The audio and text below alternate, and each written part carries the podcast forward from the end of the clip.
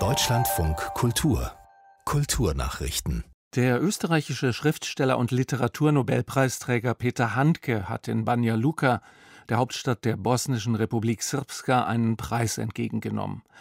Lokalen Medienberichten zufolge wurde er wie ein hoher Staatsgast empfangen und für sein 2020 erschienenes Buch Das zweite Schwert ausgezeichnet.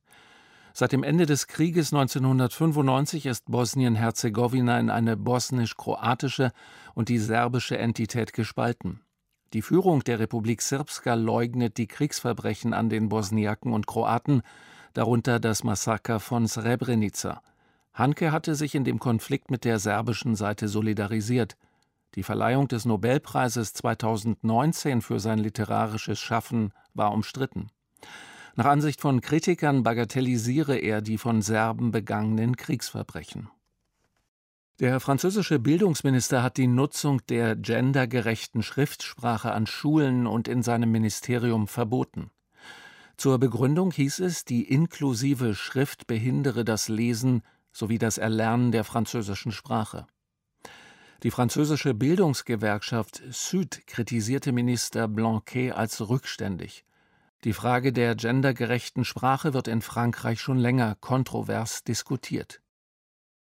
Als Reaktion auf die in den vergangenen Monaten öffentlich gewordenen Fälle von Machtmissbrauch an deutschen Theatern fordert das Ensemble-Netzwerk Strukturreformen an den Häusern und mehr Schutz für die Mitarbeitenden.